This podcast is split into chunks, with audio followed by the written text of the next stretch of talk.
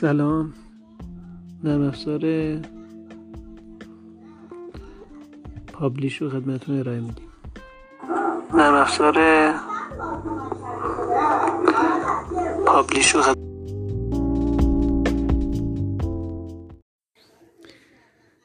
در افزار پابلیش رو ادامه میدیم. با اینکه چه کاری باید انجام بدیم.